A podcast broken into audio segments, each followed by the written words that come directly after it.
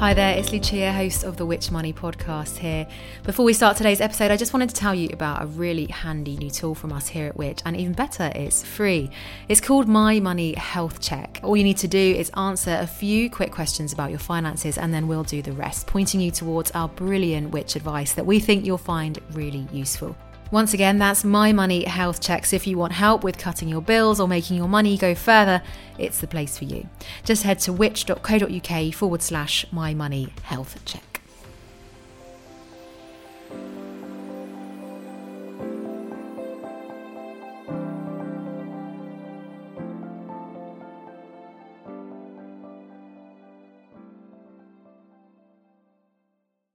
Welcome to the Which Money Podcast, your weekly hit of money news and personal finance hacks to help make you better off.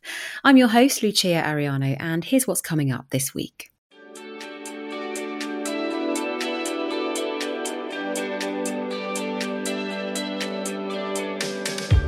Can you even invest in gold beyond buying a lovely piece of jewelry? Well, yes, you can, and people have been doing it for millennia. It, it's been quite a phenomenal precious metals industry over the last 18 months or so. The idea of investing in precious metals really started be- to become the norm. It started to be something that people searched out for if we had a situation perhaps where coronavirus wasn't defeated, there was some kind of panic surrounding that, then you could imagine gold doing extremely well. You could also imagine gold doing extremely well in you know another type of crisis as well. Today I'm joined by money expert Gareth Shaw for a fascinating deep dive into investing in gold.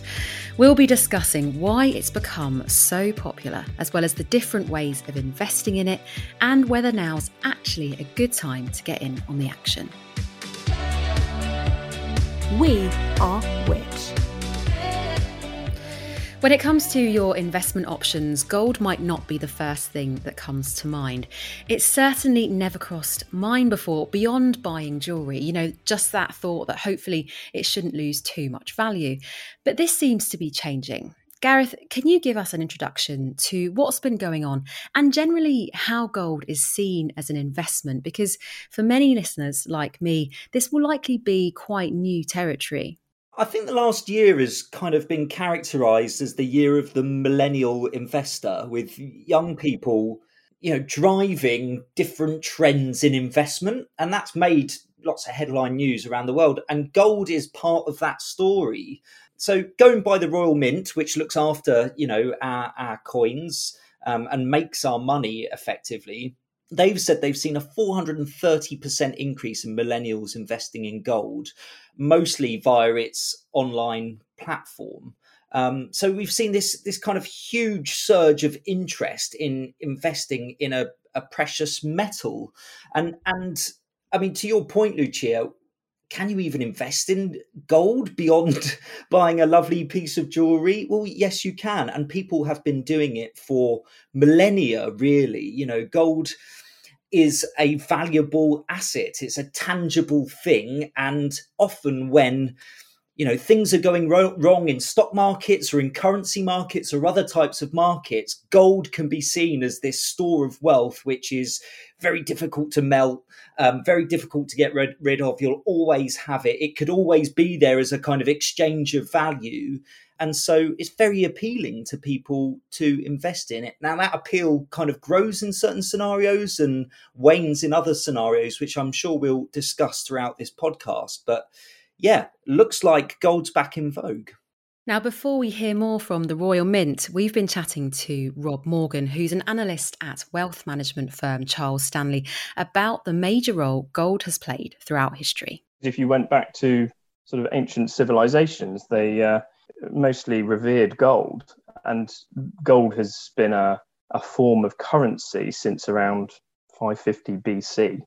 In that sense, it's been around for 2,500 years uh, uh, or, or, or, thereabouts. It's played a, a, a, role in the international monetary system as well. And you'll find that around a fifth of the gold that's out there that's ever been mined is in the hands of central banks. So let's hear more from the Royal Mint then, which looks after gold, silver, and platinum for the UK's central bank, the Bank of England. We've been speaking to its Director of Precious Metals, Andrew Dickey, for their take on what's happened over the last few months. It, it's been quite a phenomenal precious metals industry over the last 18 months or so. Obviously, with the impact of COVID and the resulting instability in, in the kind of wider investment landscape, I would say certainly in the UK that that gold first and foremost really um, landed in most people's um, consciousness. Um, and for the first time, really, for, for many, many millions of people, the idea of investing in precious metals really started be- to become the norm. It started to be something that people searched out for, just as a, as an alternative, not not not not soullessly as an alternative to other forms of investment, but um, as as an additional option uh, when looking across their wider portfolios. Gold. Uh, and then silver and, and to a lesser extent platinum started to come into people's thinking. Now, as Andrew explains, one of the main reasons people have been flocking to invest in gold and other precious metals too is the pandemic. Savings rates have been historically low, and sorry, I do feel like a bit of a broken record saying that, but it is true, and it has given people a push to think more creatively with their cash. But there's also the fact that the price of gold has dropped in the last year by quite a substantial amount of 16%. While its price held strong at the beginning of the pandemic when the stock market took a nosedive, it's been pretty volatile since then. So, Gareth, do you think the price of gold will bounce back? And could it mean then that now is a good time to buy? Now it's my turn to sound like a broken record, Lucia, because I'm sure I've said this on investing podcasts before. If I knew the answer to that, I probably wouldn't be talking to you. Crystal ball. Exactly. I don't have that crystal ball. And and I think actually it's when you're talking about investing, particularly, you know, for first time investors or even experienced investors, speculating on an asset is, is a really risky business. You can make a strategic investment as part of your portfolio on an asset that you think might be currently undervalued, but could increase in value in the future. So long as you understand what the kind of macroeconomics are that affect that asset. So, do I think the price of gold could go up? Potentially, because we're entering into a period of inflation. You know, we expect inflation, as we discussed just a couple of weeks ago, we're expecting inflation to go up quite significantly over the next few months. And historically, the price of gold has risen uh, with inflation. It's often seen as a hedge against inflation. That's why it can be a sensible asset to hold if you're heading into a high inflationary period. So, if you're thinking of adding gold to a diversified portfolio, now uh, uh, that that's the critical point. This is not about chucking all of your money in gold because you think it's going to have this sort of stratospheric rise in value. That is a very risky approach to it. But if you hold an investment portfolio, you want to put some gold in there to protect you against inflation in the future. It might seem cheaper to do that now um, and then when we head into really choppy times when it comes to inflation, towards the end of the year into the new year, as the Bank of England is predicting, then you might see that asset rise in value. To your point about it falling, gold is no different to any other asset, a share or, or you know, a holding in property or a bond. It does go up and down in value. Now that decrease in value may well have been driven by you know the opening up of economies around the world and the fact that people, as we get through the kind of worst of the pandemic, people feeling like you know economies are picking up more and more people getting back into the workforce companies able to sell more goods shares looking like the most attractive or one of the most attractive assets to um, invest in you know as companies start to grow again. And therefore less people wanting to hold their money in gold as a, what they see as a sort of traditional safe asset because it's this alternative to money. And so they're coming out of gold and going into um, other types of assets where there's greater potential for growth. And that will depress the value of gold. So, like I said at the beginning, I think you need to understand the fundamentals of what influences gold and what's going on in the in the global economy to make a really informed decision about whether or not you could you should invest uh, in the hope that the asset will grow. And on this point, we also put this question to Rob Morgan, and here he is weighing up what could happen to the price of gold depending on whether interest rates rise. At the moment, we're in a sort of phase where people have quite a high level of confidence in economic growth. People are even starting to worry about inflation and that higher interest rates might uh, come come in um, the next uh, couple of years, even. And that takes the shine off gold because gold doesn't pay any interest and uh, it's uh, it's it's effectively a dead weight in, in, in, that sense. But if we had a situation perhaps where you know coronavirus wasn't defeated, there was some kind of um, uh, panic surrounding that, then you could imagine gold doing extremely well. You could also imagine gold doing extremely well in you know a, another type of crisis as well, where wherever there is, is sort of turbulence. So it might not be a, a, a bad time to, to kind of start accumulating it because people seem to be assuming really that um, that we're going to get uh, a, you know a pretty rosy economic scenario and um, some some inflation coming, which will lead to higher interest rates. Now, if that doesn't transpire and there's a bit of a downturn, then I can see gold doing doing fairly well.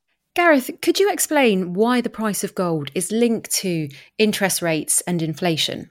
well, it's not kind of uh, physically linked, but there, there there is a kind of inverse relationship between gold and interest rates. Basically, historically, when interest rates rise, the price of gold tends to fall, and that's because people can put their money in other assets like cash, savings accounts, and earn more money from them. So they might take their money out of what they perceive to be this safe alternative asset in gold and put it into cash or put it into shares uh, and see greater potential for growth. Um, so, um, you know, rising interest rates makes shares, bonds, and other investments more attractive to investors. That's where they go. Demand for gold falls, the, the gold price falls.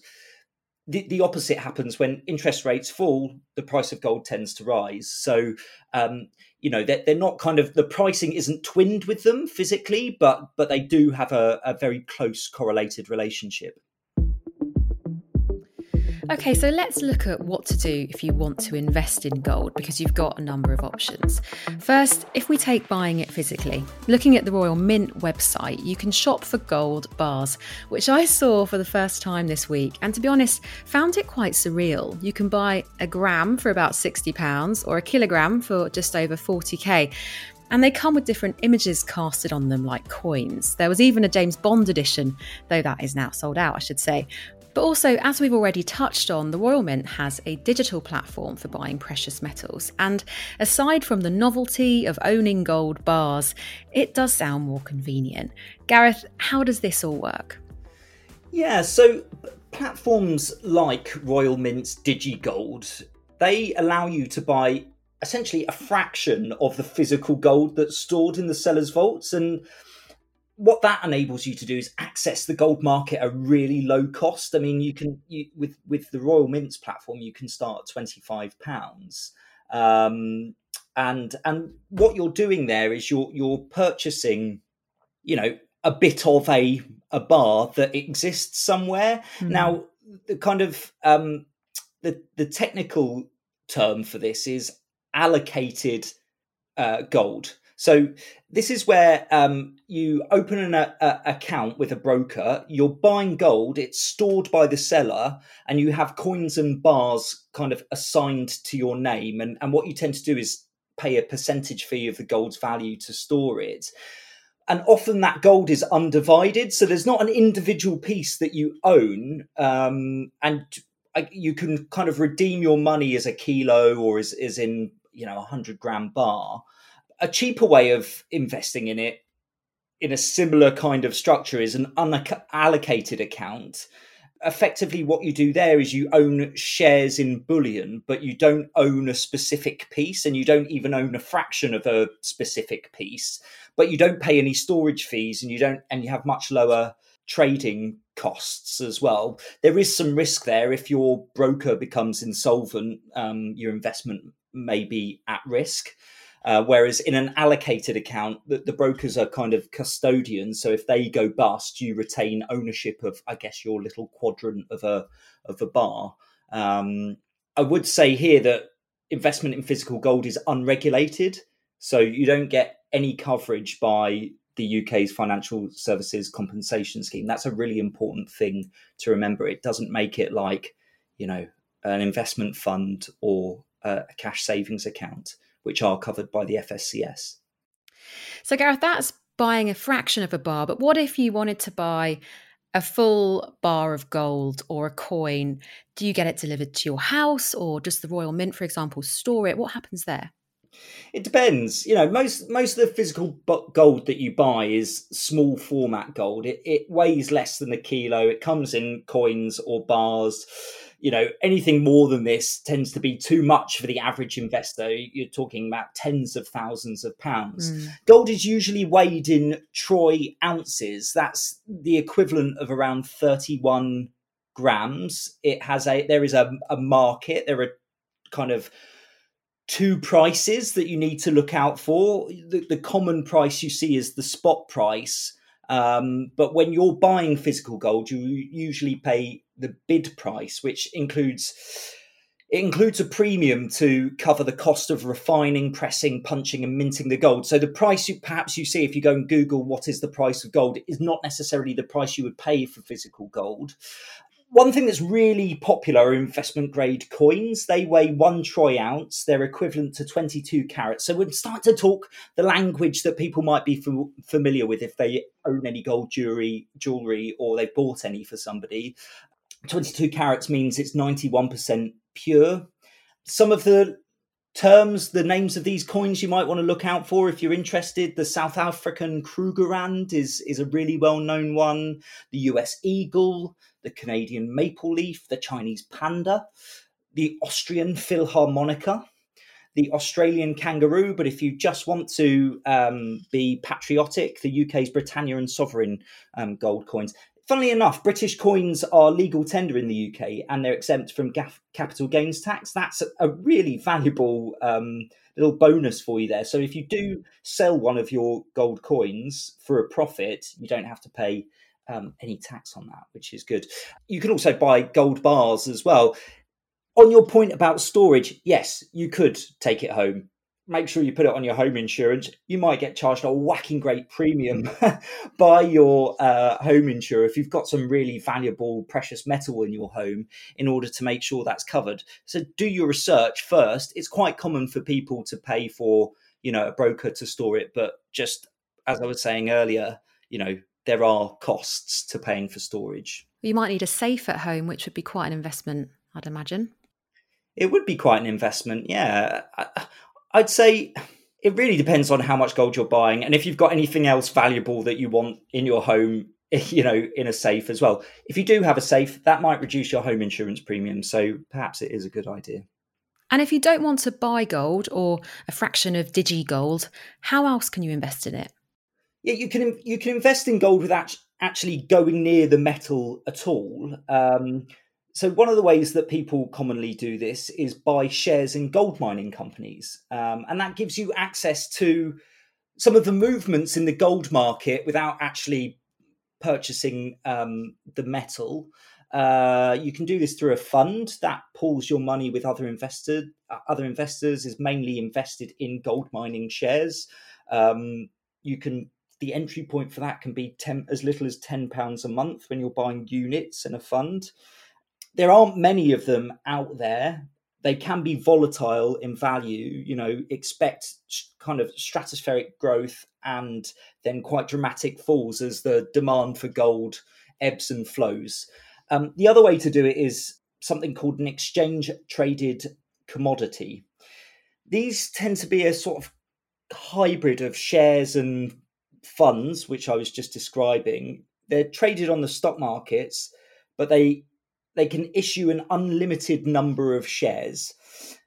And what you do with an exchange traded commodity, these are complex products. So I don't hold anything against you if you're racking your brain saying, What on earth are you talking about? I'll do my best to explain this in, in layman's terms.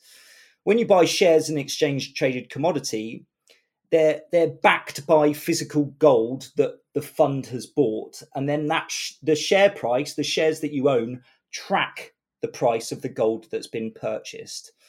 Then what's known as passive funds, they just track the price of the asset. So they're relatively cheap to hold. But gold doesn't pay out anything. There are no dividends. um, and, and even though you own shares in, in these funds, they don't pay you a dividend. So it's not the same as owning shares in a, a company or indeed in a in an investment fund that owns shares. They also aren't covered by the Financial Services Compensation Scheme. So you know, if the institution which backs the fund fails, you're exposed to risk. And now, can we go back to the stat you mentioned at the beginning that millennials investing in digital gold or digigold, as the Royal Mint calls it, has gone up by 430%. With how to invest being so accessible, this might naturally interest a younger crowd, but it also seems to be a kind of second wind of that GameStop investing buzz, which we've spoken about before on the podcast and was largely a result of chatter on forums like Reddit. Gareth, has social media played a big part with gold? I think social media has played a big part in, um, uh, you know, a younger interest in investing. I think that digital technology has democratized investing. So, you know, you can buy fractions of whatever you want these days. Gold, absolutely. And and of course, everybody knows what gold is. So mm. there's an there's an immediate appeal. If you can get a, if you've got a really low point of entry, say 25 pounds and you can hold gold, that is appealing. In the same way, you know, there are accounts out there that allow you to buy not shares in Apple or shares in Google because they're so expensive, but a fraction of a share in those companies and those brands that you know and that you wear or that you use every day. And and there is a great appeal. You know, technology has really broken down the barriers and given um, a, a, a, low entry point for you know a, a, group of people that that haven't built up their wealth yet to make sort of serious investment decisions. So this is giving them an opportunity to invest in different markets um, at a relatively low cost you know, the concern here is that we always talk about investing with a purpose, a goal, um, and with you know um, the ability to spread your risk amongst assets. And so, I'll be the boring person here and give the warning that you know piling all of your money into a single asset whether whether or not it be you know a meme stock or indeed it, it be uh, an asset like gold is you are not spreading your risk when you do that. You are uh, putting all of your chips on the rise and fall of that asset. And if there is a dramatic fall in that, we talked about that earlier 16% drop in gold, that's all of your money going with it. So you need to think about if I'm going to be a serious investor, what do I want to achieve with my money over the long term? Can I afford not to touch it over the long term? Am I comfortable with it riding that roller coaster of the markets going up and down? And have I spread my money out? Have I got my eggs in different baskets to make sure that when on one asset inevitably falls, because they all do, um, nothing grows forever. Do I have other investments in my portfolio that are going to help cushion those losses or even see me growing when other markets are volatile?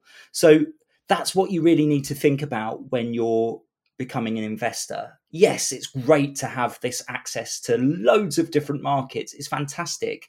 But think about building your portfolio in the tried and tested ways because that will that will that will really do you well uh, in the long term. You know, I've said before that I think it's a great thing that investing, whether that be gold or otherwise, is much easier to get into now and appeals to more people because of it. But with more endless discussions going on, and you know how it is on social media where there are lots of very strong opinions. Gareth, can you leave us with some tips on where to find advice, of course, which money is up there, um, and how to do your research and find out the right investments for you? Yeah, you're absolutely right. There's there's lots of chatter. People out there who describe themselves as finfluencers. Mm. Um, you know, look, there is a a, a market, uh, an industry of twenty thousand regulated, qualified financial and investment advisors out there who've spent tens of thousands of pounds and poured years and years of their time into getting qualified and regulated, and they pay fees every single year um, to, to stay in this industry, to give people good quality financial advice. There are companies out there that are regulated and monitored by the Financial Conduct Authority that give people guidance and help help them facilitate their investment decisions things like investment platforms insurance companies they they have a huge amount of oversight they get a massive slap on the wrist and huge fines if they get something wrong and they have a, a really thick rule book to follow now, these are the types of places where I think you should be getting information from rather than social media channels because there's such a huge amount of oversight and it's in their interest um, to give people decent information. So, the likes of investment platforms that publish huge amounts of information and educational content about investing, building a portfolio with calculators and descriptions of different assets I think they are always a good starting point. You've got government backed information sources, the likes of Money Helper, for example. You've got information on Pension Wise as well. You know, they are good resources. Even Citizens Advice might have some information on um, this kind of stuff as well. So you've got kind of government funded and government backed sources as well. And then, of course, you've got independent sources that are trusted and which has a reputation. We've been around giving consumers advice for since 1957 and we've been doing it on investments since 1963 I, I, think people think we just tested kettles and toothbrushes and and, and campaigned on seatbelts back in the swinging 60s but we were also telling people about their money and, and investing. So we've got this really long legacy of um, helping people understand these markets. And yeah we've got a wealth of information on our website in our magazine. We cover investment pretty much every month with a sober dispassionate sensible and authoritative look at what's going on in different markets and moving beyond the hype and noise to help you decide what the right investment is for you. Thanks again to Gareth, and thank you for listening to today's show. And if you've got a minute, we'd really appreciate it if you could leave us a review. We love to hear your feedback and also any questions you have on the topics we've covered. Plus, they really help others find the podcast and get the all important money advice out there.